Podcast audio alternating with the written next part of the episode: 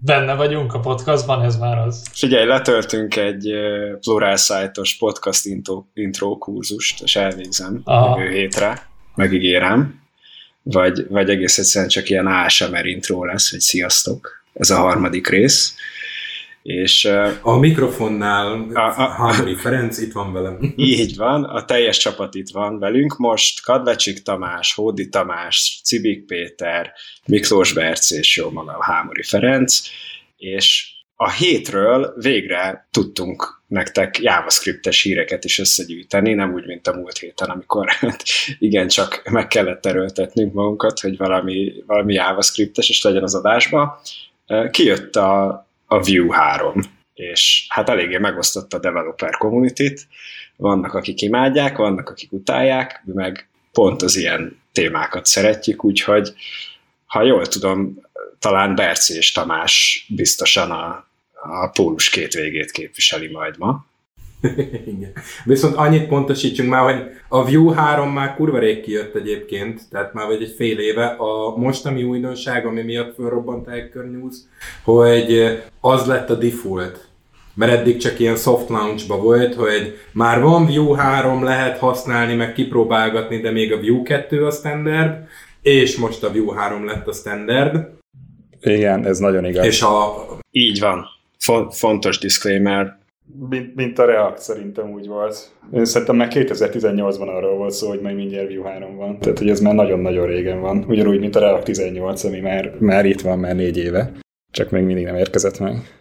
De ez most itt van. Szerintem nem 2018, hanem olyan 2019-20, de mondjuk mindegy. Mert pont arra emlékszem, hogy amikor csináltuk azt a, az oktatós hobbi projektet, akkor szívtam a fogamat, hogy elkezdtem Vue 2-vel, és jött a hír, hogy kijött a View 3, és ez a ó. Igazad van, 2020, nem tudom honnan húztam el a 2018-at. Gyorsan megy az idő. Na, azért mondom, mert pont, pont akkor volt, és aztán e, én pont azon rögtem, hogy ami most felrobbant az internet, hogy e, ezért francba kezdhetünk minden előről, azon én egyszerűen akkor átmentem, amikor megtanultok meg mindent újra, amikor 2020-ban ezt így bejelentették, és rájöttem, hogy ja, igazából tök mindegy. Hm. Hű, honnan vegyük végig? Ugye emiatt, hogy ilyen soft launch volt, e, e, nem kellett volna szerintem annyira felborzolni a kedélyeket, mert a View 3-ban, amit újonnan behoztak, az az a Composition API volt, ami így Reacthoz képest olyan, mint a, a functional komponensek kicsit, meg, meg ezek a reusable ami meg hasonlít a húkokra, csak szerintem nem annyira szar, mint a Reactban a húkok de például a Composition azt be, bevezették a Vue 2-ben is azóta, tehát így szépen lassan pakolázták vissza a dolgokat. Nagyon hasonlít az, ahogy bevezették arra, mint hogy a Python 2, Python 3 volt, hogy van a Python 3, abban vannak breaking change-ek a Python 2-höz képest, de azért Python 2-ben is tudsz használni egy csomó olyan dolgot, amit Python 3-ba bevezettek, csak nem teljesen ugyanaz és a maguk amúgy a View 2, View 3 közötti breaking change-eket én végig nyáloztam. Nyilván breaking change, de mit tudom én ilyenek, hogy a v4 meg a v-if direktívának a precedenciája megváltozik, tehát hogy ilyen, ilyen rettentően hajmeresztő és mindenki számára újra tanulandó dolgok. Tehát, de semmi extra. A, amit én láttam, amin fölrobbantam úgy az internet, az egyik fele az az, hogy E, tök jó volt ez az Options API, ami ilyen objekt, objektum alapú, objektumorientált, hogyha TS-sel használod, akkor class-based komponensekkel lehet használni. Francért kell beleerőltetni ezt a hülye functional szart a, a Reactból, ez volt az egyik, ami anyáztak nagyon sokan. A másik, ami viszont valahol jogos, hogy, a, hogy most tolják a Vue 3-at, de maga a, az ökoszisztéma az még nem, nem adoptálta. Tehát, hogy ott van a Vuetify, meg a Nux.js, amit ugye nagyon sokan használnak, és ugye Nux.js az, az így a Vue 3-ban még fasorba sincs, tehát még nincs teljesen kész, de már majdnem elkezdtük. A Vuetify meg van, van, de minek? Tehát, hogy ez a oké, okay, rendben van, kiírtuk a doksiba, vagy van Vue 3, csak még kurvára nem működik. És igazából ezen rendeltek. Nekem a véleményben az az, hogy az egyik fele az jogos, de egyébként van egy csomó minden alternatíva, amit lehet használni. Aki tényleg Nuxt.js meg Vuetify-t használ, az, az várjon még, meg egyébként is már létező Vue 2-es alkalmazást most tök fölösleges egyébként egyből migrálni, mert még támogatják egy csomó ideig, tehát nyugodtan meg lehet várni, amíg az ökoszisztéma utoléri. De a szorongást azt átérzem, mert mondom, két éve ugyanezt átéltem én is. A, a másik fele, na, a, na az az, amiben nem értünk egyet ugye a Bercivel, hogy szerintem ez a, hogy hívják azt, a, a Composition API az, az tök jó, de igazából nem is abban van ennyi, hogy ezért, hanem a reusable-ök anyáztak nagyon sokakat, hogy miért kell a reaktókokat átmenni, és a, a React húkokkal, azokkal teljesen egyetértek, azokra ránézek, és így ez az ördögműve tök, tökéletesen értetetlen. És hogyha mindig, hogyha az hogy nem, az, nem nyúlok Reacthoz egy hónapig, aztán utána megint visszanyúlnék hozzá, és functional komponenseket húkkal kell használni, akkor mindig újra meg kell tanulnom előről. A, a Vue-ban meg egyébként annyit csináltak, hogy van ez a reusable, ez egy függvény, ami egyébként használja ugyanazokat a component did mount, component will mount, unmount, ezért húkokat, tehát hogy explicite ott van neked hülye gyerek, hogy ezt fogod használni, nem pedig az, hogy egyébként a use effect az olyan, mint a component will mount, és így tudsz rá gondolni, meg mit tudom én, és van valami, amit már úgy megszokott az ember, meg, meg úgy egész intuitív, és beleerőltetik ezt a, ezt a nagyon functional, nagyon effekt, nagyon ezért dolgot, és nekem a Reactban ez nem tetszik, a, a Vue-ban amúgy alapból is tetszett, hogy nagyon könnyű szépen elindulni nulláról és tanulgatni, ezt megoldották a, a saját húkjaikkal, vagy a mm, ezeikkal, reusable mert, mert nem akkora mentális ugrás szerintem a reusable, mint a, mm, ezért, mint a Reactnál a húkok. Hát azért kicsit rózsaszín vagyunk, szerintem. Én, én bevallom, hogy én nagyon keveset fejlesztek Vue-ban is, hogy ilyen igazán hatalmas alkalmazást talán még nem is csináltam, csak játszogattam vele mindig. Uh, azért a Reactnál is kellett egy kis idő, mire kialakult az emberekbe, ez az legalábbis azokban az emberekbe, akik hasonlóan gondolkoznak velem, hogy, hogy nem szeretjük annyira a húkokat. Uh, szerintem azért itt is hogyha elkezdenék egy komolyabb alkalmazást írni, akkor előkerülnének ugyanazok a problémák, mint a reaktos problémák. Mert hogy szerintem az egész implementációval van a probléma. Teljesen mindegy, hogy húkokról, vagy composition, vagy reusable apiról beszélünk. Ugye az, hogy, hogy closure tároljuk mindenfele az adatot, ahelyett, hogy elraknánk egy, egy objektumba.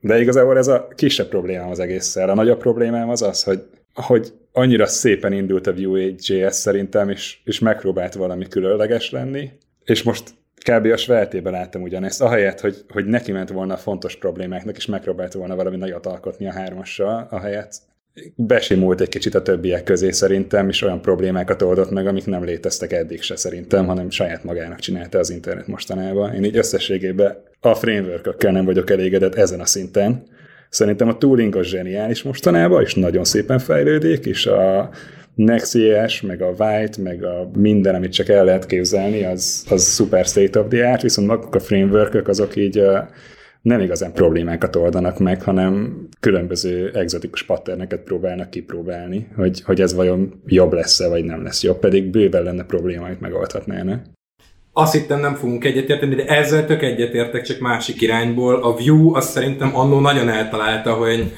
összeszedett minden mindenhonnan, az Angulárból, ami jó volt, a Reactból, ami jó volt, a Angulárból kilopta a CLI-t, meg, a, meg az ilyen kényelmi dolgokat, Reactból, meg a, az egyebeket, és, és egy ilyen tök vékony vonalon járt, tök faszán, megfelelően opinionateden, és akinek az tetszett, az tetszett, mindenki más meg igazából. Ezért, mit tudom én, nyaljon sót, tök mindegy, és pont ugyanaz, amit mondasz, hogy és most be kellett venni ezt a, a functional dolgot, mert, mert a Reactban is az van, vagy mit tudom én, már most ez a menü, és így pont ezt a ezt a részt dobták el, ami így a kvázi a brandingük, brandingjükben tök jó volt, ezt a részét egyébként meg tudom érteni, hogy ezen felháborodtak, és még akkor is, hogyha nem tartom feltétlen validnak, de igen, tehát... Tehát, hogy na, szerintem az egésznek a, a, a broad, így az átfogó idővonalát, hogyha az ember megnézi, akkor itt nagyon furcsa dolgok történtek. React durván 3-4 évvel ezelőtt bejelentette, hogy majd jön az async rendering, meg a suspense, amiről azóta már az emberek fele nem is tudja, hogy pontosan mit akar jelenteni, pedig az, az, az majd mindjárt megbeszélhetjük, az valódi problémákat akart megoldani, és nagyon vártam. És a húkok, azok bizonyos szempontból egy olyan primitív volt, ami ennek, ennek egy előfeltétele volt, mert hogy függvényekkel, closure tároljuk az adatot, ami sokkal több dolgot tud megtenni, mint egy buta objektum. Persze a proxy már ez nem annyira igaz, mert hogy ott egészen fel lehet okosítani egy objektumot, de hogy, de hogy egészen okos propertiket tudunk csinálni idézőjelbe, és ugye az lett volna a lényeg, hogy innentől kezdve szép lassan ezeket a húkokat átalakítjuk ezzel a reaktos resource apival, ami már szuper okos, és ezt az egészet összekötjük a suspense és végén, végén, végén, végeredményben ugye azt ígérték, hogy nekünk kettő dolgunk lesz, az async rendering, meg, meg maga a suspense. Az egyik az arra lett volna jó, hogy ne akadozzon a UI akkor se, hogyha valami nagyon durva számításon, és a másik, amit én nagyon vártam, az pedig arra lett volna jó, hogy, hogy megoldódjon a, a tearing, Uh, meg a részleges renderelés, ami a Reactnak egy hatalmas problémája szerintem, ugye azt mindenki küzd szerintem azzal a problémával, hogy, hogy egy csomó adat propszokból jön be a Reactba, szépen adjuk tovább, és egy csomó komponensnek pedig aszinkinitja van, és ezért úgy néz ki az egész alkalmazás, hogy kívülről befele lépésenként rendereljük ki az alkalmazást, ahelyett, hogy egybe szépen update a UI, és az egész úgy néz ki, hogy megjelenik a header, aztán még egy kicsi, még egy kicsi, még egy kicsi, és szépen így lépcsőzetesen jönnek a dolgok. És ez egy elég katasztrofális dolog, és ezt abszolút a framework kéne megoldani, és ahelyett, hogy a Vue meglépte volna ezt, ahelyett lemásolta a félkész megoldást a reaktorról, és az, ő is csinált egy félkész suspense, egy félkész húkkal, és ő se jutott el a végére. És nem történt érdembeli előrejutás az egészben, azon kívül, hogy most már máshogy írjuk azt, amit régen írtunk. Ez amúgy valid, mert a, ja, a suspense az tény, itt is teljesen félkész.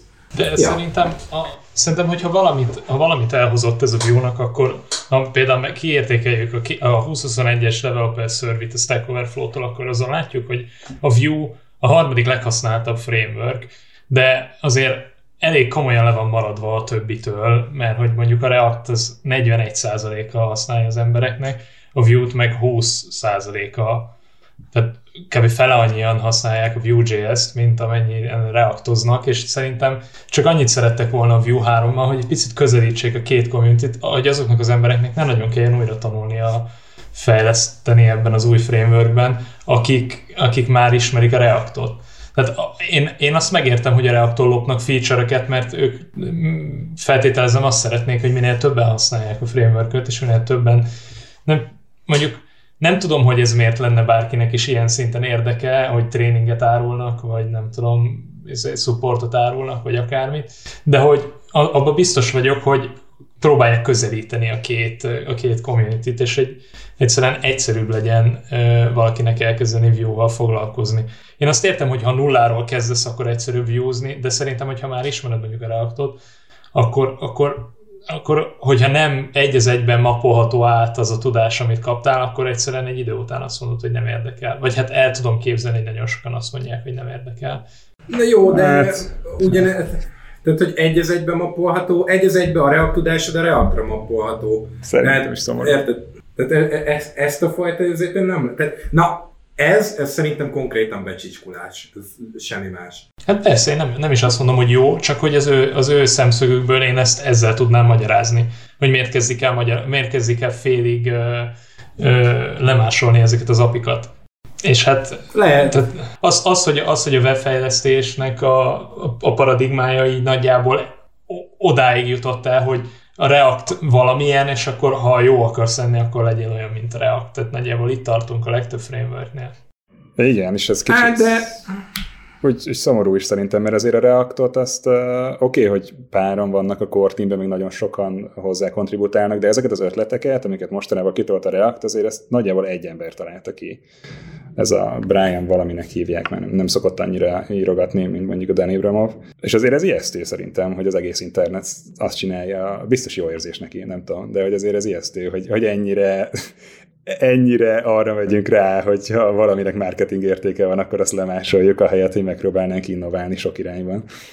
Hát igen, de azért, hogyha belegondolunk, nem tudom, 2013 és 15 között volt, volt innováció, és szerintem egyszerűen csak kijelenthetjük, meg már, meg, meg már mi is kijelentettük szerintem sok platformon, hogy a React nyert.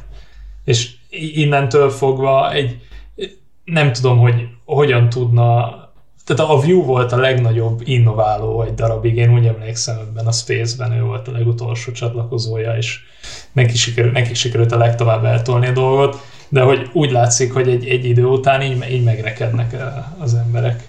Ez oké, okay, de, de hát ez, ez a first mover advantage kb. szerintem, a, amit az Angular JS annó elbaszott, mert, mert nagyon szar volt, helyette jött a React, azt tudod disruptolni, eltolta a szekeret, és innentől már az tény, hogy nagyon nehéz uh, így disruptolni ezt az egészet, mert, mert a React az beépült, de nem hiszem, hogy attól, hogy, uh, hogy más framework becsicskulnak, és azt mondják, hogy na, mi jobban fogunk hasonlítani a Reactra, attól azoknak bármivel jobb lenne. Hát? Vagy bárkinek bármivel jobb lenne tőle. Azért vannak ilyen. Szerintem, amit a React csinálta annó, az ilyen szempontból díjazandó. Ők abszolút, tehát hogy ők egészen nagyon-nagyon újszerű ötletekkel álltak elő ahhoz képest, ami akkor a state of art volt. És én most személyesen a Sveltébe bízok egy kicsit, hogy nem fog ő is elkezdeni pontosan ugyanabba az irányba elmenni, mint minden más. Azért szerintem idő után ha eleget építjük a szart, bocsánat, így egymásra, mert ugye ezek a framework ott tartanak, hogy deprekálni semmit nem lehet, építjük, építjük egymásra különböző új feature-öket, szerintem el fogunk jutni azért egy-két év után oda, hogy, hogy elegük lesz az embereknek, és megéljen az új React. Főleg, hogyha, hogyha ennyire nem sikerül beváltaniuk az ígéretüket. Ők azért nagyon tapogatós módban vannak mostanában, és igazi feature-t már nem nagyon sikerült kidobniuk nagyon régóta, csak haladnak egy cél felé, amit szerintem egy átlag developer az nem lát, hogy micsoda már, mert hogy olyan, mintha ők se látnák, hogy mifele haladnak. Minden release megígérik, hogy a következőben lesz valami nagy, és aztán megint kidobnak valamit, ami felkészül a következőre. Hát én a, a legutoljára, amikor Svelte-vel foglalkoztam, akkor nem vettem észre, hogy annyit innovált volna például a Vue-hoz képest. Tehát, hogy nagyon-nagyon-nagyon hasonló paradigmát követ, hogy csak hát annyi, hogy abban a részben már, tehát egy fejlesztőnek a szempontjából szerintem nagyon hasonlóak, csak abban a részben tud nagyobbat alkotni, hogy a háttérmunkálatokat, hogy hol és mikor is kivégzi el. De, de hogy nem tudom, én amikor egy frameworknek használatán gondolkodom, akkor általában tehát az elsődleges szempont az, hogy, az, hogy a fejlesztőknek hogyan kell használni ezt az eszközt, és hogy nekik milyen lesz. Természetesen az, az is, tehát hogy az is nagyon fontos, hogy az, a, a, te, a végtermék az milyen minőségű, de azt szerintem nagyjából mindegyik tud, el, tudja elég jóra hozni ahhoz, hogy általános user igényeket ki tudjunk szolgálni, tehát megnyomjuk a gombot, akkor megtörténjen az event, azt, azt a jégveri óta tudjuk. Tehát, hogy ahhoz képest már csak jobbat tudunk, már a natív domapival is tökéletesen jókat tudunk alkotni ilyen szempontból szerintem innentől más a developer experience, és, és ab, ebben a space-ben az innováció az tényleg szerintem 5 éve áll. A suspense lett volna itt a megváltó, de hát de, de az nem csak developer experience. Azért még van, van olyan része az internetnek, amit ezeknek a frameworköknek kell megoldani. És egyébként a, a frameworkök felépített frameworkök, a Next, a Nuxt, a Gatsby, a minden más, az szerintem például nagyon szépen mozog mostanában előre. Azt nem tudtam, hogy a Nuxt ennyire le van maradva, de alapszinten ők, ők tényleg problémákat oldanak meg, és nagyon élvezek velük dolgozni általában. De, de maguk ezek a base layer vagy nem is tudom, hogy hívjam őket, ezek, ezek igen. Szerintem meg inkább túlságosan arra mentek rá, hogy a same dolgokat meg tudjuk csinálni egy másik apival, és majd jobb lesz a developer experience, ahelyett, hogy, hogy, hogy valami újat adnának. De nem lehet, hogy elfogy elfogytak az innoválható dolgok, és már tényleg csak a következő layer tudjuk ezekre ráhúzni? Hát én azt mondom, hogy nem. Szerintem. Mi, mik, lenne, mik lennének még azok a topikok, amin lehetne javítani? Vagy, vagy pluszt adni?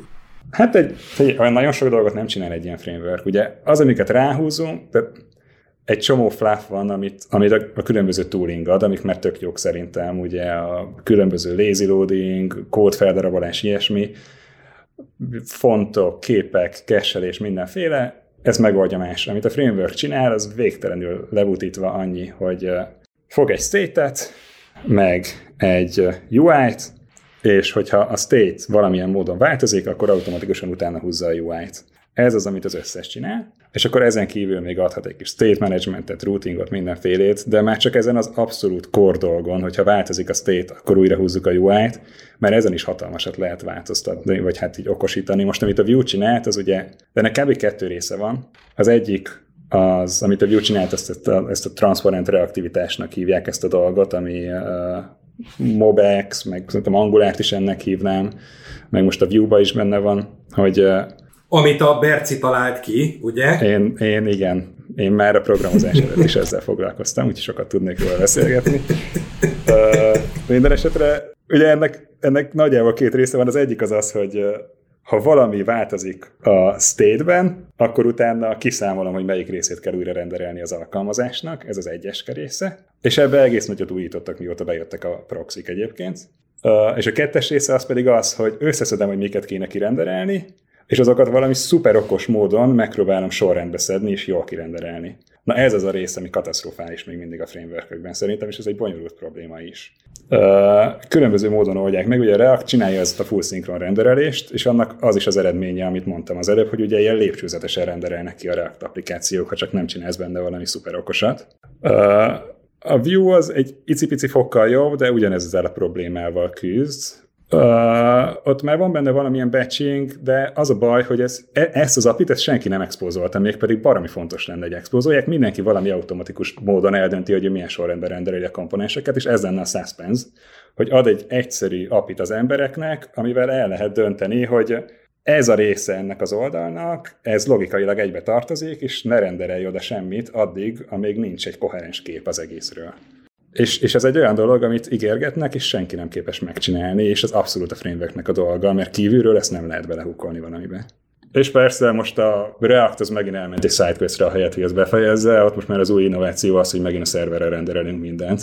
Azt majd meglátjuk, hogy mi lesz belőle. De hogy bőven lenne mit innoválni, csak ebben az apró-apró kis szeletbe, hogy változik a state is renderelekre ha, ha, már, ha már így belementünk, vagy mentél a szerver renderingbe, most csak annyiba akartam belekérdezni, hogy szerinted mennyire mennyire a szerver rendering a jövő, és mennyire próbáljuk meg eltolni a problémáknak a nagy részét oda, ahol a számítások történnek?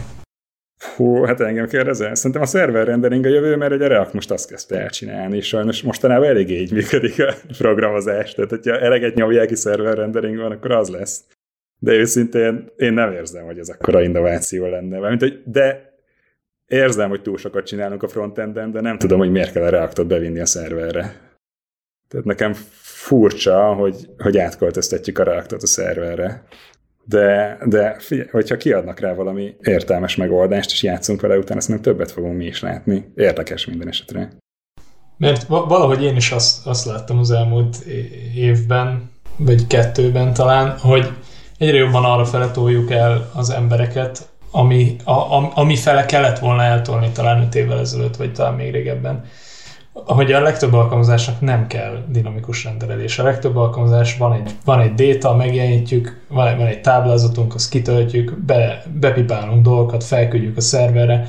Natív HTML-nek már nagy része támogat olyan dolgokat, amivel a legegyszerűbb problémákat már régen meg tudjuk oldani, és nem nagyon kell hozzá se jégveri, se Angular, se React, se semmi, hanem az, hogy kigeneráljunk egy statikus oldalt, amit valaki valami alapján ki tud generálni, akár egyszer, akár dinamikusan a szerveren kigeneráljuk, és onnantól fogva meg tudjuk nézni a weboldalt.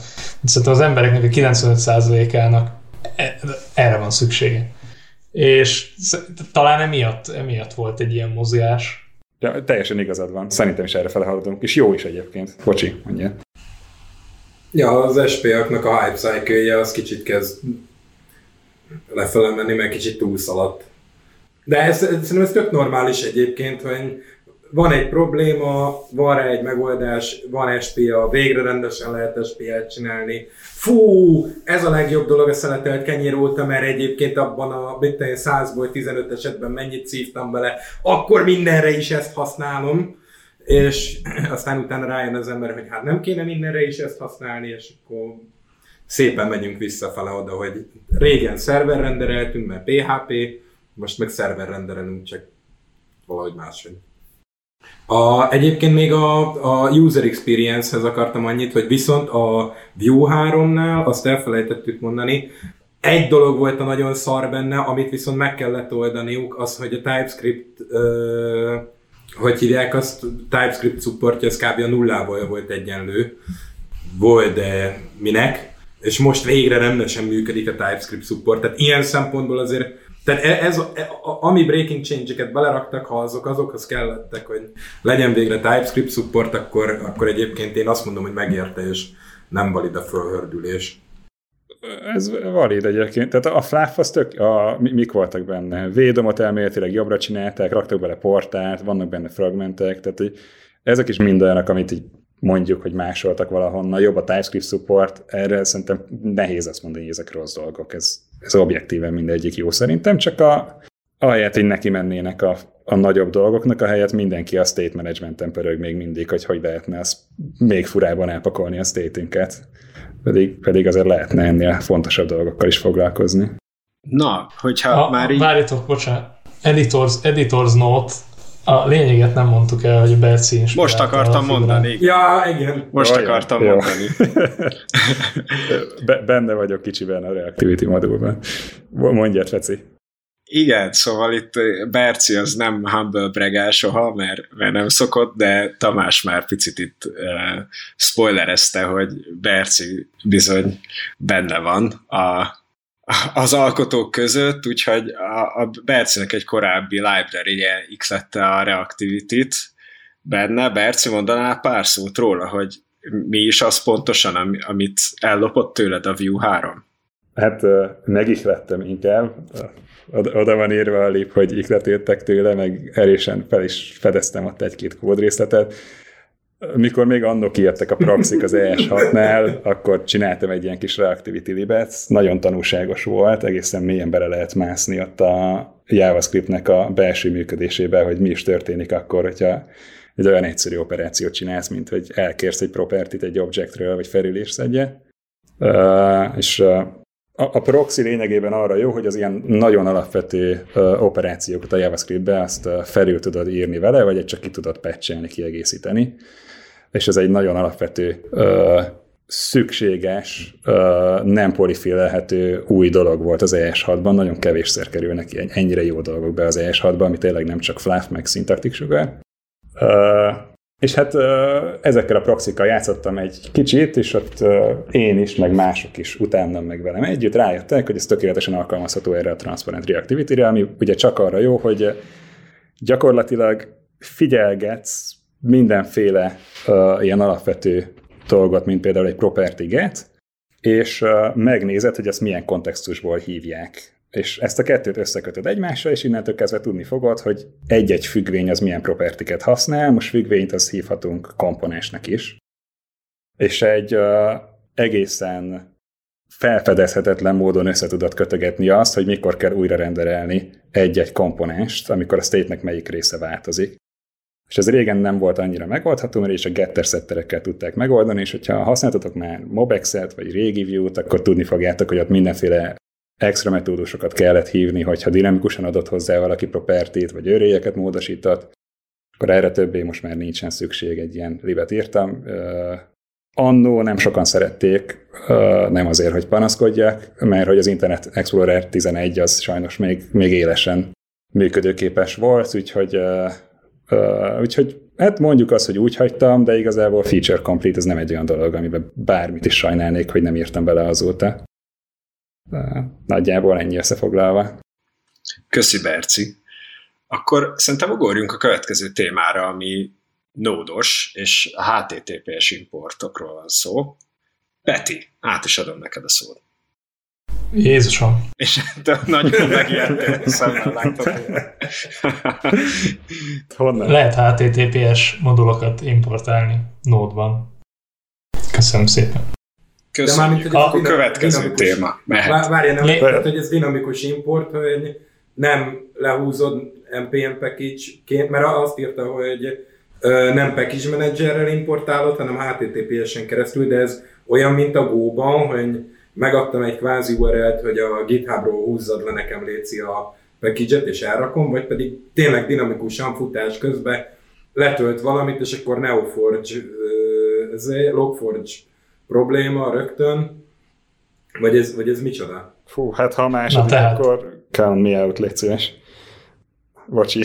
Tehát van, van, van, van többféle propózál, ami most, tehát egyrészt van ez a ez az ECMAScript modul standard. Az ECMAScript modul standard ez definiálja azt, hogy hogyan fogunk modulok, hogyan lehet olyan modulokat készíteni, amiket be tudsz húzni a különböző helyekre. Az ECMAScript modul már, rég, már akkor készült el, amikor már Node létezett. Tehát a, ezt az ECMAScript modulokat szeretnénk használni Node-ban, szeretnék használni a böngészőben. A böngészőben voltak különböző modul megoldások, a Node-ban is voltak különböző modul megoldások, de egyik sem volt tökéletes. És most szeretnének egy olyat csinálni, ami jobb, mint amik most vannak, és ezek gyakorlatilag az első modul. Na most ebbe van egy olyan propózál, szerintem az első, amivel kezdünk, mert kettő dologról is beszélünk, van egy olyan propózál, ami azt mondja, hogy import assertions. Az import assertions az tulajdonképpen azt csinálja, hogy amikor importálsz egy valamit, akármit, mert hogy mert hogy egyelőre JavaScript fájlokat szeretnénk importálni. Tehát úgy indult az egész, hogy van egy darab, na, tehát hogy kezdjük előre. Az egész, az egész uh, modul rendszer arról szól, hogy nem egy fájlba szeretnénk írni JavaScriptet, hanem mondjuk kettőbe legalább, de többe is. És vannak olyan modulok, amiket így tudunk, dinam- tudunk importálni először is. Tehát, hogy behúzom azt a modult, akkor ugye az történik, hogy be kell tölteni valahogy azt a másik modult, ami valahol van, azt betöltjük, és akkor ö, ott van, kész. Ö, na most el, ehhez plusz egy az, az azt csinálja, hogy most mivel ez az import-export syntax nagyon sok ilyen bundlerben benne volt, például a webpackbe, meg ilyesmi. Ezért az emberek hozzászoktak ahhoz, hogy lehet importálni nem csak JavaScript file, és akkor oda mentek a TC39 ajtajára, és elkezdtek dörömbölni, hogy miért nem tudunk PNG-ket importálni, és akkor mondták, hogy hát hello. Tehát, hogy ez amúgy se volt a speknek a része. Most az, hogy a Babel ezt neked megoldotta, hogy ezt áttranszfálolta arra, hogy, és akkor lett belőle akármi, az, az, az nem így működik. És akkor mondták, hogy akkor ilyen nem lesz. És akkor mondták, hogy de, de legyen. És akkor most az, az a következő, hogy, hogy lehet majd másféle. Lehet elkezdtek gondolkodni, dolgozni azon, hogy lehessen más dolgokat is importálni. Például JSON fájlokat. Na most a JSON fájlokkal is az a helyzet, hogy security researcherök találtak problémákat a JSON importtal, mert hogyha JSON-t importálsz, akkor ki tudja, mi van mögötte, és akkor szeretném, szerettek volna az emberek egy olyat belerakni a, a, az ES modulokba, hogy tudod asszertálni azt, hogy amikor te beimportálsz valamit, akármilyen kiterjesztése, hiszen egy fájnak a kiterjesztés, azt tudjuk, hogy át tudjuk nevezni bármire, tehát akármilyen kiterjesztéssel, akkor én szeretném azt mondani róla, hogy mondjuk, ha ez egy JSON fájl, és én beimportálom, akkor te ezt ne próbáld meg evaluálni, vagy ne próbáld meg benne, ne, ha bármilyen kód is legyen benne, azt ne próbáld meg evaluálni, hanem legyen annyi, hogy, hogy ha JSON, akkor csak parszolt be JSON-ba, ha nem tudod, akkor meg dobjál valami hibát, vagy ilyesmi. És hogy gyakorlatilag erre kitaláltak egy, egy, egy, egy új szintaxist az import-export mellé, amivel majd meg tudjuk mondani, hogy azt szertálni, hogy milyen típusú egy adott valami. Tehát először is ehhez mit szóltok? Ez volt az első hír, amit behúztam. De mondjuk a JSON require-ölni nódban amúgy is lehetett régen is, tehát ez, ez azért úgy része volt a speknek. Oké, okay, hogy az importnak hát, mondjuk nem. Pont, pont annyira volt része, mint amennyire a... Tehát pont annyira volt része a require-nek, vagy hogy mondjam, tehát, hogy ugyanúgy része volt a require-nek, mint amennyire a webpacknek része volt a PNG importálás, de attól még az ES modulban ez nincs benne. Tehát, hogy attól még valami, amit terveztek, az nem ez hanem csak így is használtuk, és akkor szeretnénk így is használni tovább az új feature-öket, de hát ugye ez alapvetően nem erre lett volna kitalálva, csak most már szeretnénk mindent beleerőszakolni, amit a Webpack a 90 ezer soros egyfájlos pluginjeivel megcsinált, mert mindannyian ja. tudjuk, hogy milyen jól szoktak ezek működni. Hát, Értem, igen. tehát hogy ezt, ezt JS szintre emelik, amit annó a Node-ba, meg a, meg a webpackbe, meg innen szarba be. Jó, oké, okay, értem. Igen, és itt a probléma. Azért van, amit nem lehet standardizálni szerintem, nagyon, ez is nagyon szomorkás kezdeményezés szerintem, hogy egészen másfajta dolgok szükségesek a frontendes meg a backendes kód feldarabolásánál, és minél több ilyen furcsa dolgot raknak bele, szerintem annál távolabb megyünk a használatos standardtól. Az egy, egyetlen egy igazán jó dolog, ami bekerült szerintem, mint standard, így a, az import-exportban, mióta elkezdték standardizálni, az az, hogy kettészették a statikus meg a dinamikus importot, és ezáltal ugye kinyírták a, egy, egy csomó helyzetbe a körkörös dependenciákat, meg lehetővé tették a tree meg hasonló okosságok. Ugye előtte nem volt ennyire egyértelműen statikus import meg export. De, de várj, ezek után következett, az fú, szomorú. Bocsi, Tamás mondja. De várj, azt, azt mondod, hogy nem, le, tehát, hogy nem lehet ugyanúgy kezelni a backendet meg a frontendet, de hát most rakjuk a backendre a Reactot. Hát muszáj. Na ez az. Ja, ja igen. Uh, hát igen, de akkor is uh, én azt mondanám, hogy inkább lassan haladjunk, várjunk még három-négy évét, még kiderül, hogy mégis mit csinálunk, és hagyjuk addig, hogy a webpack csinálja ezeket. Vagy mondjuk meg a webpacknek, hogy ne csinálja ezeket. Hát, ne szoktasd hozzá, túl jó. Ne, tehát az a baj, hogy rászoktat, rászoktattak ilyen hacker pluginekkel a mindenféle jóra, és akkor utána meg rátoljuk a TC39-re, hogy akkor standardizáljátok ezt, és akkor eh, nála rajtuk van a nyomás, és e- egyrészt feltételezem, hogy ezen kell dolgozniuk, mert ezt kérik az emberek, de hogy azért még én gyanítom, hogy lenne más dolgok is talán, ami fontosabb annál, hogy most nem tudom, PNG-ket importálunk. Hmm. De maga, maga a standard az nem, nem feltétlenül gáz, de a, az a gáz, amit műveltek vele, és, és innen indult az előző hírünk, hogy HTTPS importokat akartak behúzni a nódba. Ez, ez, tehát próbáltam felvezetni azzal, hogy mindenfélét importálunk, és akkor most jöhet az igazi fekete leves. Igen, a, amit a Tamás, amit, amit kérdeztél, az gyakorlatilag ez jön. Fogsz egy URL-t, import URL, de ilyen van a böngészőben, tehát hogy alapvetően nem, de most Berci javíts, javíts ki. De, de, de, ez, hát ez... Tehát, hogy ez így működik, hogy, hogy import HTTP akármi, HTTPS akármi, csak azt szeretnék, hogy ez Node-ban is működjön. De miért? Hát mert hát... ez egy ilyes standard lesz, ez meg ugye egy JavaScript library a Node. És, és még mindig úgy vagyunk, hogy megpróbáljuk beleerőszakolni az összes IS change-et a nódba, pedig azért vannak dolgok, amiket nem lenne, nem lenne szabad. Ugye az, az egész modul dolog egy katasztrófa. Én nem is tudom, mi lett az MIS fájlokkal, nem is próbálkozom vele, mert már elengedtem, amikor elkezdtek beszélgetni a Michael Jacksonos fájlokról. Azt sem tudom, hogy kéne csinálni. Uh, és, és azóta csak rossz lett szerintem kezeket fel, aki tudja, hogy hogy kell rendesen, vagy hát bocsi, nem kezeket fel, hanem nem tudom, fütyüljetek, aki tudja, hogy hogy kell rendesen natív modulokkal, hogy nem is szabad natív modulnak hívni, mert az más, ilyen ESM Overloaded term, igen. Igen, ja, ESMS modulokkal írni kódot anélkül, hogy require vagy lenne.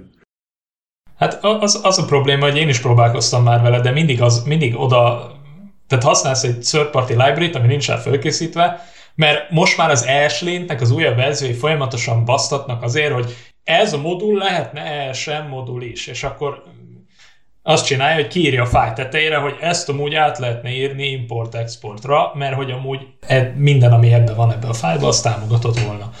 És ez tök jó, csak az a baj, hogy amikor be akarod húzni a akármelyik random npm library-t, akkor nem fog működni. Legalábbis én amennyire én amennyire próbálkoztam vele, akkor mindig valahogy az volt a, a, a vége, hogy ennél a modulnál úgyis required kell használni, és akkor valamelyiknél lehet. Tehát a, a beépített modulokra már lehetne import-exportozni, a saját moduljaidra már lehetne import-exportozni, de valamilyen NPM, bizonyos NPM moduloknál meg require kéne. Mondjuk ez, ez is, ezt is megértem, hogy ez egy ilyen köztes migrációs lépés volna, hogy ezt elkezdjék az emberek használni, csak nem teszik. Hát, hogy én azt vettem észre, hogy így nem nagyon elterjedt, ahol elterjedt, ott is átbábelezem, aztán behúzok egy bábelt, és akkor kész. Vagy, vagy alapból TypeScript ezek, és akkor abban működik. Tehát ö, szerintem ezt, ezt nem nagyon használják, de szerintem egy ugorjunk vissza arra, hogy, hogy HTTPS modulok, mert hogy ez nagyon sok ember kiakasztott az interneten, például például a legnagyobb pushback az, az Matteo Colinától, aki egy, aki egy Revered Node.js kontribútor érkezett, hogy én úgy éreztem, hogy amíg ő él, addig ez nem fog bemenni. nem, amikor olvastam a tredet. Tehát, hogy el, elég, elég, komolyan, elég komolyan beleállt, és, és szerintem teljesen jogosan nem, nem hiszem, hogy, hogy nem hiszem, hogy ez, ezt a HTTPS importot defaultban engednünk kéne. A fejlesztők tudjuk, hogy milyenek. A fejlesztők nagyon egyszerűen, nagyon-nagyon lusták vagyunk, és, és szeretnénk minél egyszerűbben megoldani dolgokat. Nem megy fel az adott package, nem érdekel, behúzom az erről az URL-ről, és akkor kész. Csak hát az a probléma, hogy a, ha, ha megnézzük, hogy a, például az NPM is, vagy a Yarn is hogy működik, a package manager általánosan hogy működik, akkor egy package manager az úgy működik, hogy letölti a package-et, letölt hozzá egy signature-t egy központi registryből, ami központi registrében megvan a, megvan a konkrétan egy, egy signature, meg megvan, megvan maga a package, fel van töltve, és akkor ezt le, ami letöltés után verifájolni tudja, és akkor minden jól működik. A HTTPS import az, az megspórolná a köztes regisztrét, és azt mondaná, hogy van egy URL, amit én, amiben én megbízok, és arról a megbízott URL-ből letöltöm a package-et, de hát most gondoljunk bele, hogy mi van akkor, hogyha hogyha, tehát már nem is kell az NPM-en claimelni a package-et ahhoz, hogy malicious dolgot tegyél ki rá, elég felnyomni azt a szervert, amiről sokan húzzák a, a lodes.com-ról mindenki húzza le a kódot, és elég a lodes.com-ot felnyomni, és innentől már, ö, már vihetem is a package-et. Szerintem alapvetően ez egy unsafe change. Egyrészt, hogyha defaultban enable van, az biztosan unsafe. Ha flag mögött van, szerintem ab, az, abból is lehetnek visszaélések. Tehát én, hogyha mondjuk egy security review-t csinálnék, és látnék egy, egy ilyen HTTPS importot, ami mondjuk nem egy belső hálózaton van, akkor, akkor az, az szerintem egy ilyen, az egy ilyen elég ilyen no dolog. Tehát már alapból a regisztréket is unsafe-nek titulálják a legtöbben. Gondoljatok bele, mi van akkor, hogyha a random xyz.sx.cz-ről húzod le a, a, a package-et, hát az nem, nem, nem hangzik nekem. De mondjuk, viszont, viszont az, amit mondtál, hogy csak... Ja, bocsánat. Mondjad, mondjad, mondjad, mondjad, Én pont ezzel érveltem volna igazán, a lehetőségünk az eddig is adott volt, hogy bárhonnan behúzzunk bármit, most csak egész egyszerűen könnyebben és kényelmesebben meg lehet ezt tenni, és nem kell körbe táncolni minden, meg package-et release valamilyen uh, uh, registrybe, hanem egyszerűen csak arra kell figyelnünk továbbra is, hogy valamilyen trusted source-ból húzzuk be azt a, azt a kódot, azt a package-et, amit használni kívánunk. Mondjuk egy... komfortosabb lesz tőle az életünk. E, ebben van valami, amit mondasz, hogy amúgy így is, úgy is, tehát tök mindegy, hogy NPM-en van, vagy hol van. Egyrészt mondtad azt, hogy ha, ha saját, mit tudom, céges szerverről húzza be HTTPS-en, akkor igazából annyira nem feltétlen para, mert az egy trusted source amúgy is, nem kell csak ilyen private NPM-eket föntartani. Másrészt meg a, hogy hívják azt, és ezzel győztél meg egyébként, mert alapból én is úgy voltam vele, hogy úristen, ez ördögtől való. Másrészt meg ugye ott van mit a Go. A, a Go-nak is a package managere a, a HTTPS gyakorlatilag, és onnan szeded le a kódot, ahonnan akarod. Oké, okay, rendben van, nem futási időben, meg mit tudom én, hanem fordításkor leszedi, meg, meg egyebek. De hát, ez itt is így működne, azért feltételezem. Meg, hát a fasz tudja, de gondolom. Hát a, a, a, a Deno-ban is így működik, és szerintem onnan vették a feature-t. Aha. És a kargó egyébként ez nem ugyanígy működik? Hogy beadom az URL-t, hogy innen szívja, tehát hogy nincs központi registry annak, nem? De van. De van? A kargónak van? Van, van, van. Mm. Kargó.rs. Na mindegy, akkor az nem Tehát az ugyanúgy, mint az NPM maga a registration, meg maga a command line Aha. is. A, a, a Go és a Deno, tehát én, nekem az a bajom, hogy a Go a Go, Go ezt csinálta sokáig, meg, meg még, még talán a mai napig is így működik, de hogy azért mondom, hogy talán, mert mindig úgy, nem is tudom, úgy évente gózok egy kicsit, és akkor mindig egy újfajta package manager van. Tehát, hogy ezzel csak berántunk egy másik zsák problémát az arcunkba, hogy akkor ez mikor lesz letöltve, ez hogyan lesz letöltve, ez hol lesz tárolva. Értem, legegyszerűbb Node bevágom, és akkor ott van, de nem tudom, valahogy ne, én még mindig, én még mindig egy picit fázom tőle, ö- meglátjuk. Szerintem kezd, én, én azt mondom, hogy flag mögött kezdjük el használni, és akkor nézzük meg, hogy, hogy lesz-e belőle, lesz-e belőle baj. és akkor legalább választhasson mindenki, hogy ő akarja ezt, e, akarja-e ezt használni, vagy sem. Én csak attól félek, hogy gondoljatok bele abba, hogy mondjuk egy olyan exploitot írunk, teoretikusan, nem tudom, hogy ez lehetséges-e, majd, majd a kommentek, vagy nem tudom, majd, meg, majd is megmondja valaki, aki jobban ért hozzá. De gondoljunk bele egy olyanba, hogy van egy olyan malicious package, ami ö, bekerül a terepótba, ö, onnantól fogva Hát gyakorlatilag most is ugyanúgy tud exploitálni bármilyen kódot, úgyhogy ezt meg kivágod. Feri, köszönöm szépen. Nem vágok ki semmit. Szívesen.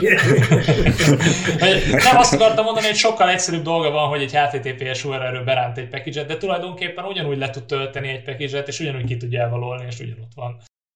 Úgyhogy, ez az. Igazából... Én akár mégis győztem magam arról, hogy ez nem gáz, de... A, ott, Tehát... mert, mert ott pont, pont hogy mondtad is, hogy a, a Collina dödögött nagyon, és alatta kettővel van egy ilyen nagyon hosszú leírás arra, hogy az URL importok nem inherensen biztonságtalanabbak, mint, mint egyébként. Kb. Most ahogy átfutom, kb. ugyanez a lényege, hogy whatevs. A, Denónak, a Denóban is ezt használjuk, de a Denónak olyan security modellje van, hogy maga a processz sem annyira privilegizált, mint egy nódos processz.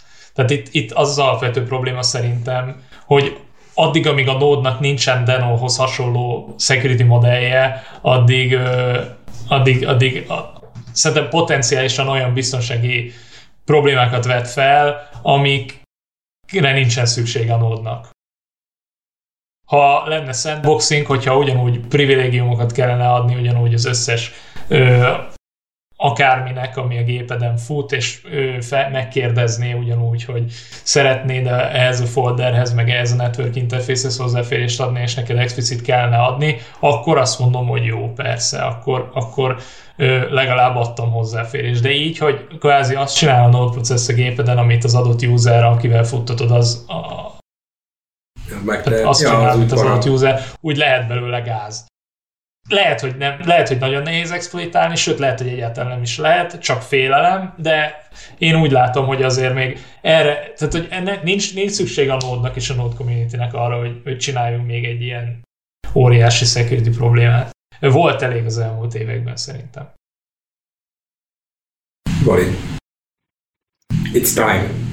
Egyébként a, volt még egy security, Node Security related hír a héten, de arra azt mondtátok, hogy szerintetek nem igazán fontos, hogy az NPM eh, a top package maintainerektől elvárja a two-factor authentication-t most már, és egyébként a sima usereket is baszogatja folyamatosan, illetve volt egy research, ami napvilágot látott, hogy a, gyakorlatilag rengeteg, tehát nem is tudom most hirtelen mennyi, de hogy rengeteg NPM package olyan e-mail címeket használt, ami már olyan webszervereken élt valaha, amit te aztán meg tudsz vásárolni, és újra uh-huh. aktiválni azt a csomagot.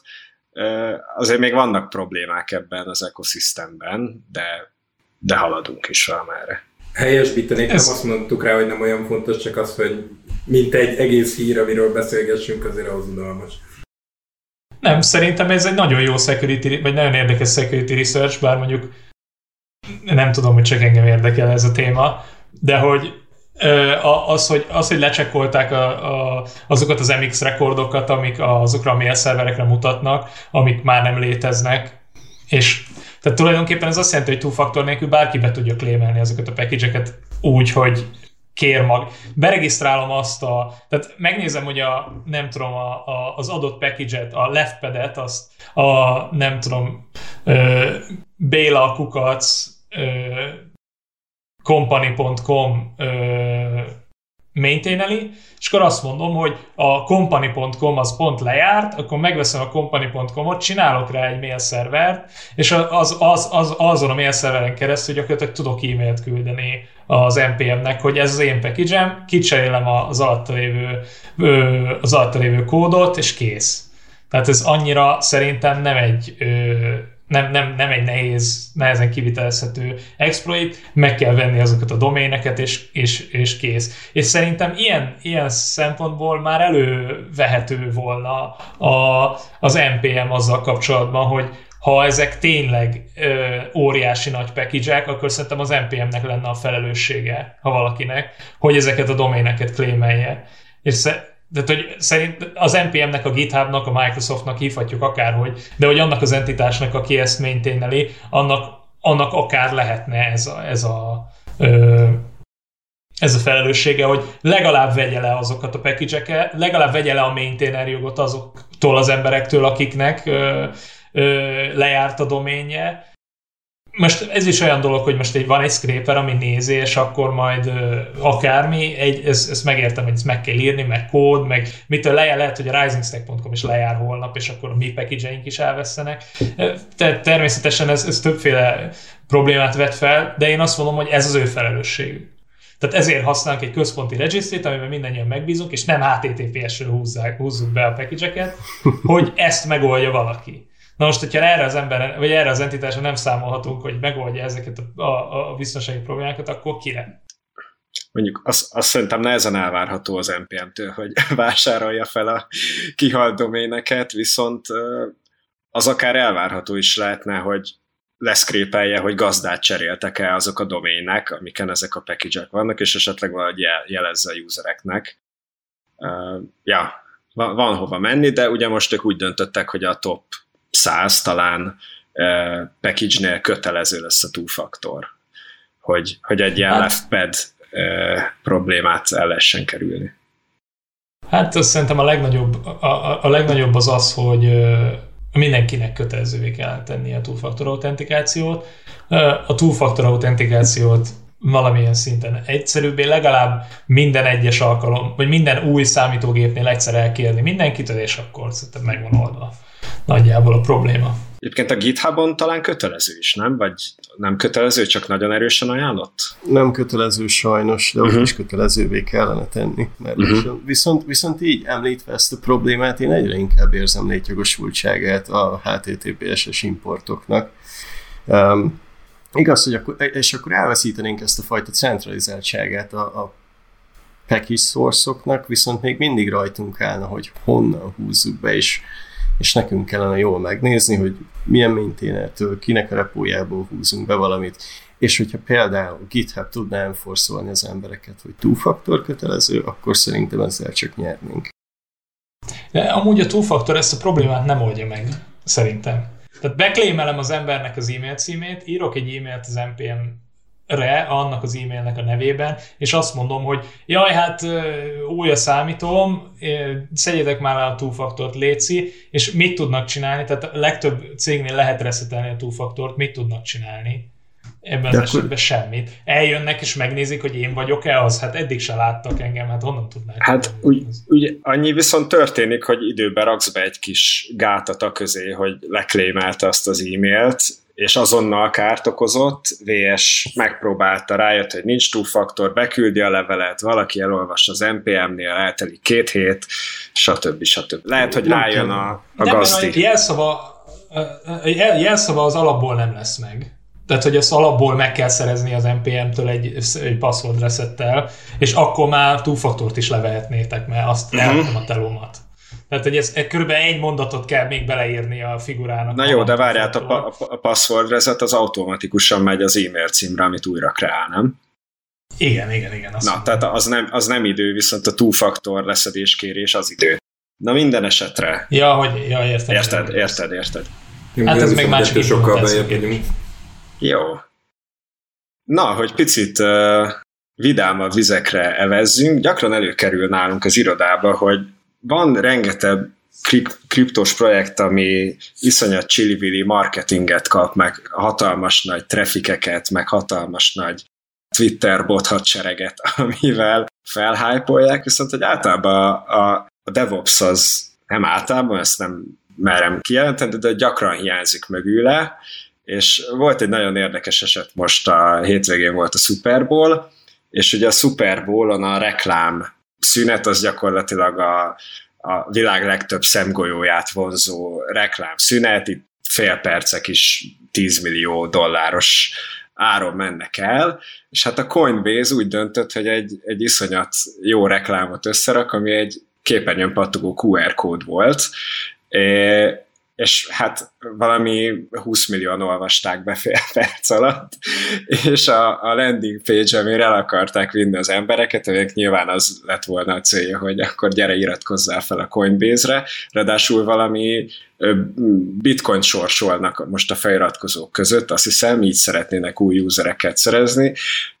Minden esetre a szájt azonnal összeomlott, úgyhogy hiába kattintották meg 20 millióan a Super Bowl nézők közül azt a, azt a QR kódot, hát, hát, hát egy üres weboldalt találtak, vagy egy, egy szerverhibát találtak. Ti, ti mit láttatok az interneten, ez, ez mi következik ebből? Mi a tanulság? Fú, én, én csak egy, csak hogy el tudjuk rakni úgy, úgy magunknak a számot. Én nem tudom, hogy hihetek-e az internetnek, de az internet azt mondja, hogy most, mostanában kb. 3 és 4 millió keresés jön a Google-re egy perc alatt, úgyhogy ez ilyen durván meg 5-10 szerezte a Google-nek a trafikját. Egyébként fogalmam sincsen, itt már az obszosokra hagynám, hogy, hogy szerintük erre valahogy fel lehet -e készülni, vagy ez teljes jóló ilyenkor. Aha. 3-4, tehát azt mondod, hogy worldwide 3-4 millió hit megy percenként a Google-re? Hát, ezt mondja az internet. Most uh, ezt vagy elhisszük, vagy nem. Minden esetre a 20 millió az egy nagyon nagy szám, az biztos. Aha, aha. Igen. Hát Igen. A, a Coinbase az ezén van. A, legalábbis a coinbase.com, a landing, az Cloudflare-en van. Úgyhogy alapvetően azért a, a, az első lépést megtették, innen, sőt, a főlépést megtették, mert ha gyakorlatilag kirakott CDN-re, Cloudflare-re, belelocsolsz egy tonna pénzt, és még így se bírja el, akkor azért az, az nem egyszerű mit kezdeni. És itt csak a landingről beszélünk, hogy az volt elérhetetlen.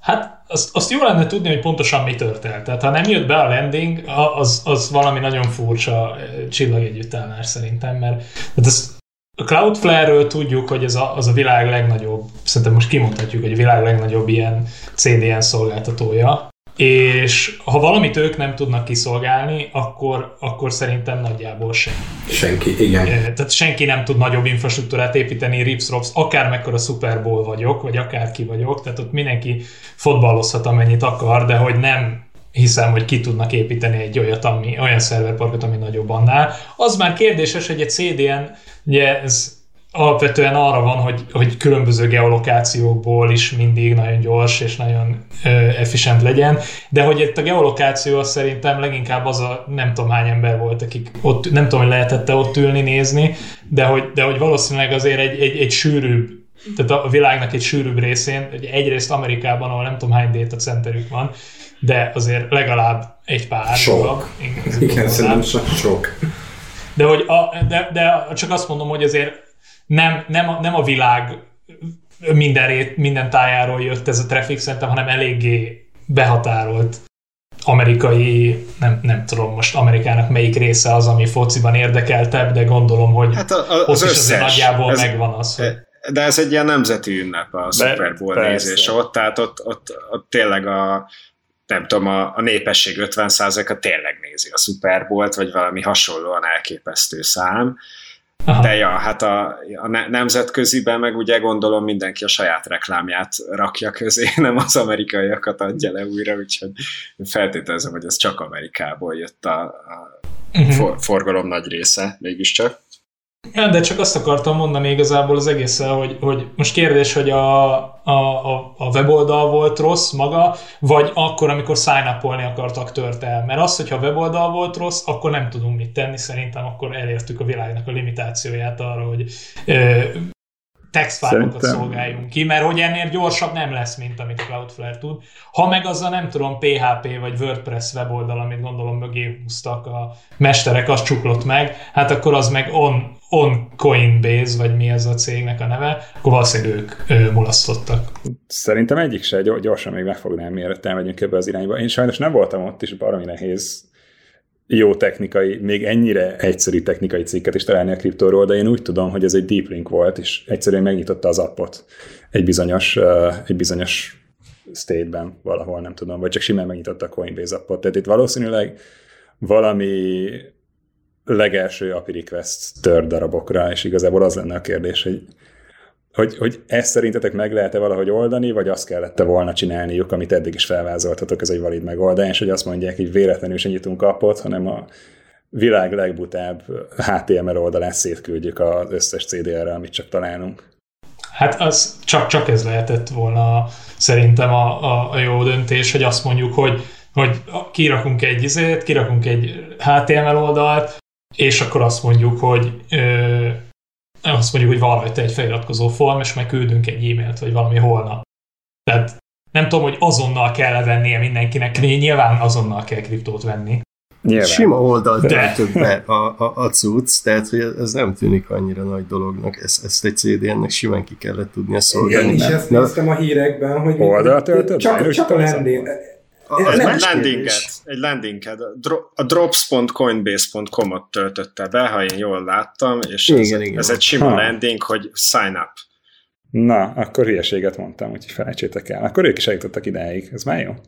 Ja, hát azt mondom, hogy gondolom ott, ott, ott is azért emberek gondolkodtak ezen a problémán, és eljutottak odáig, hogy a legegyszerűbb, amit a, a textot, tehát a This is a motherfucking website-ot ezt elküldhették volna, az, hogy egy pétekbe bele van írva, hogy buy bitcoin, és akkor nem tudom, egy gomb, amivel lehet bitcoint venni, de, de szerintem lehet, hogy kikopolták akkor tényleg a CDN-t, és, és ennyi volt. Tehát én, ha nem használtak volna a Cloudflare-t, akkor azt mondtam volna, hogy használjanak Cloudflare, de mivel használtak Cloudflare-t... teszem hozzá, most, várjál, mondjuk teszem hozzá, hogy most ebben a pillanatban diggeltem meg, és néztem, hogy egy ezért Cloudflare, tehát elképzelhető, hogy azóta rájöttek, hogy hmm, lehet, hogy mégiscsak kéne fizetni egy kis Cloudflare-ért.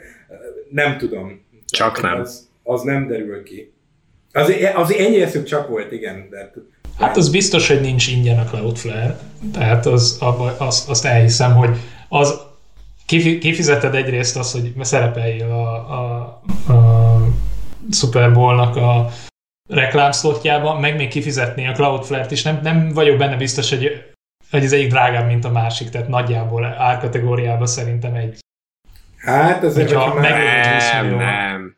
Hát a, kifiz... a, a, tényleg a, a Super Bowl-on a fél perc tényleg a 10 millió dollár kategória. Tehát, Azért hogy... mondom, tehát ezt a pár ezer dollárt, amit a Contact sales hogy na gyerekek, ez alá rakjatok most nekem vasat, de maci van, azt azért már kicsengetett, hogy te 10 millió dollárt belelocsoltál egy reklámba. Hát szerintem az a CSS megtudja, hogy a Super Bowl-ra lesz, akkor azért a vastagabb ceruzáját veszi elő.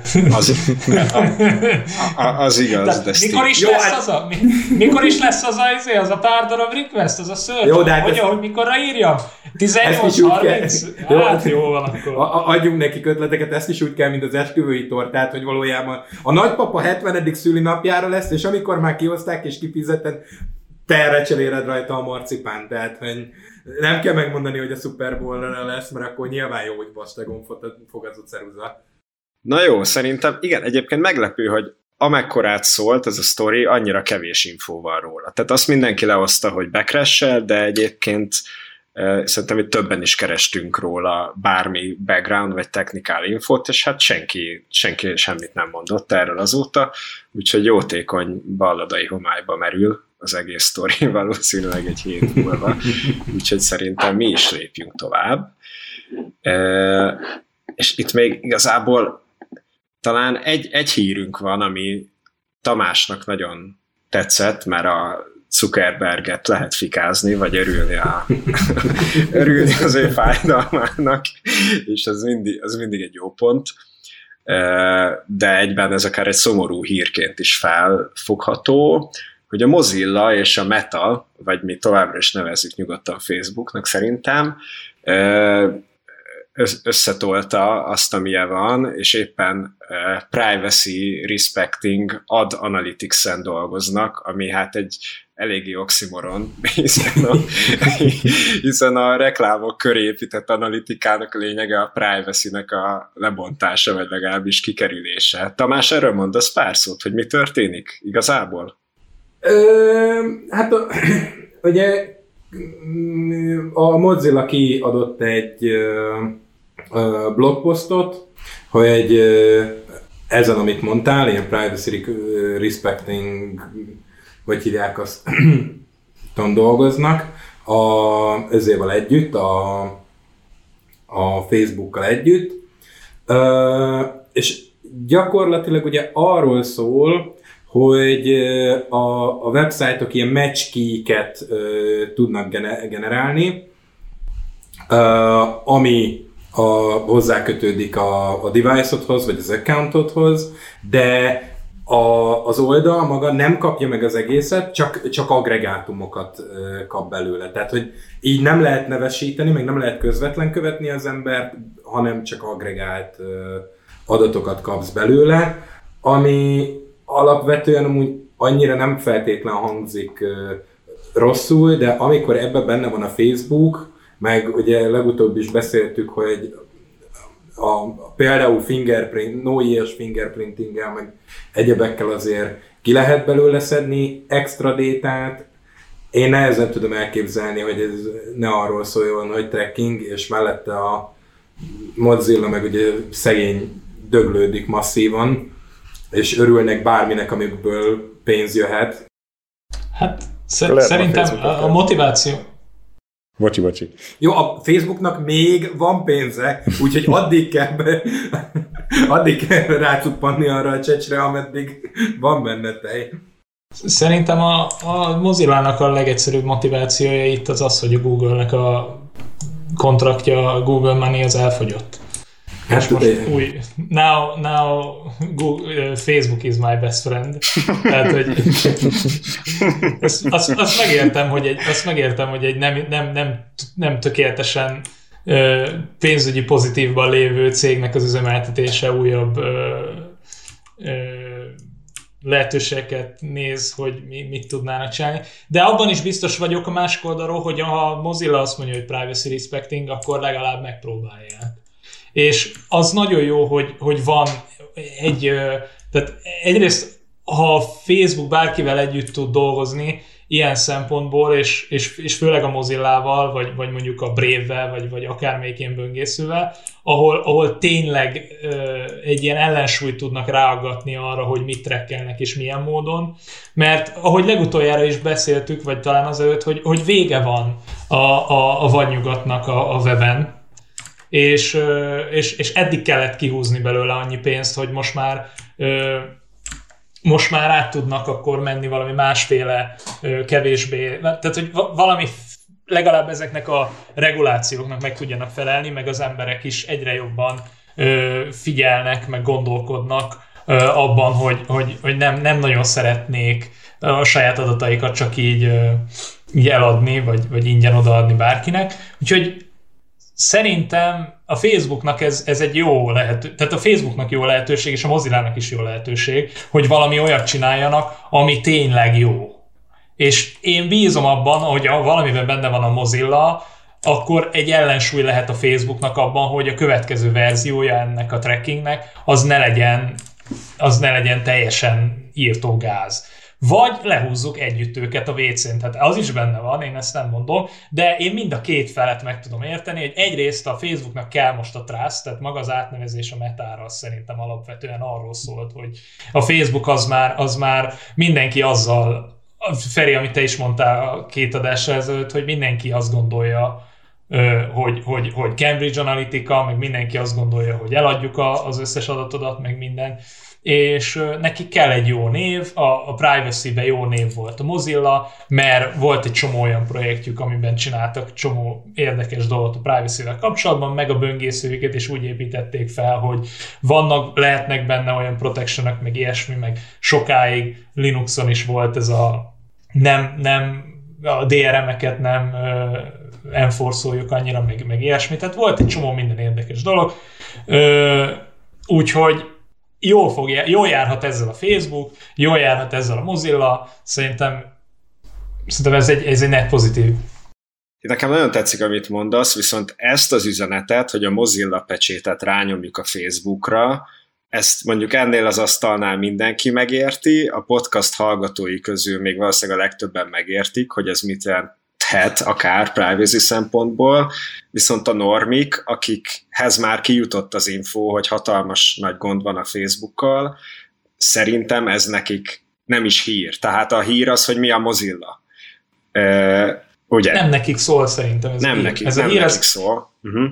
Maga ez az egész privacy dolog, ez szerintem ebből a, a, a számítózó szférából indult. Tehát különösebben az átlagembert az, hogy privacy addig nem érdekli, amíg nem látja. Márpedig azt, hogy a bit átflippel egyről nullára, azt, azt csak mi látjuk.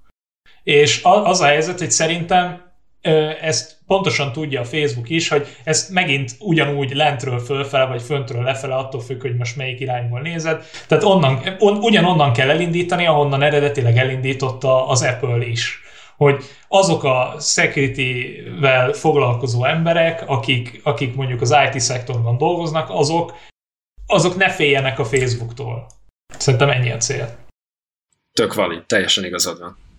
Hát mondjuk e- ettől függetlenül ezt a rózsás képet én, én nagyon nehezen tudom elhinni. Tehát pont ez, amit Feci mondtál, hogy rá, ráütjük a kóser Mozilla pecsétet a, a Facebookra, és akkor majd minden jó lesz, de, de, de nem. Tehát, hogy ez szerintem annyira utópia, hogy ilyen a való világban nincs. Vagy, na most hirtelen a Facebook már, már nem is adatot gyűjt. De hogy nem? Hát, de nem, az, az, lehet, hogy, az lehet, hogy megteszi, és lehet, hogy próbálkozik vele, de egyrészt egyre jobban vágják ki alatta a fát, tehát neki is ne, nekik is, tehát van egy olyan pont, amitől már hiába dobsz rá több pénzt, nem fogod tudni működtetni, hogyha egyszerűen azokat a, a, a, a törvények, ha törvényhozásban nem tudsz beleszólni, már pedig oda nem tudta bevásárolni magát, én egyelőre úgy, úgy vettük észre. Hogy, hogyha oda nem tudja magát bevásárolni, akkor egy idő után neki kell majd lehajolni, és, a, és ő nem szeretne úgy lehajolni, hogy hogy, hogy nagyon fájjon, hanem akkor már, minden, már legyen bezsírozva ott rendesen minden. Na megvan, melyik részt vágjuk ki végre a Jó, oké.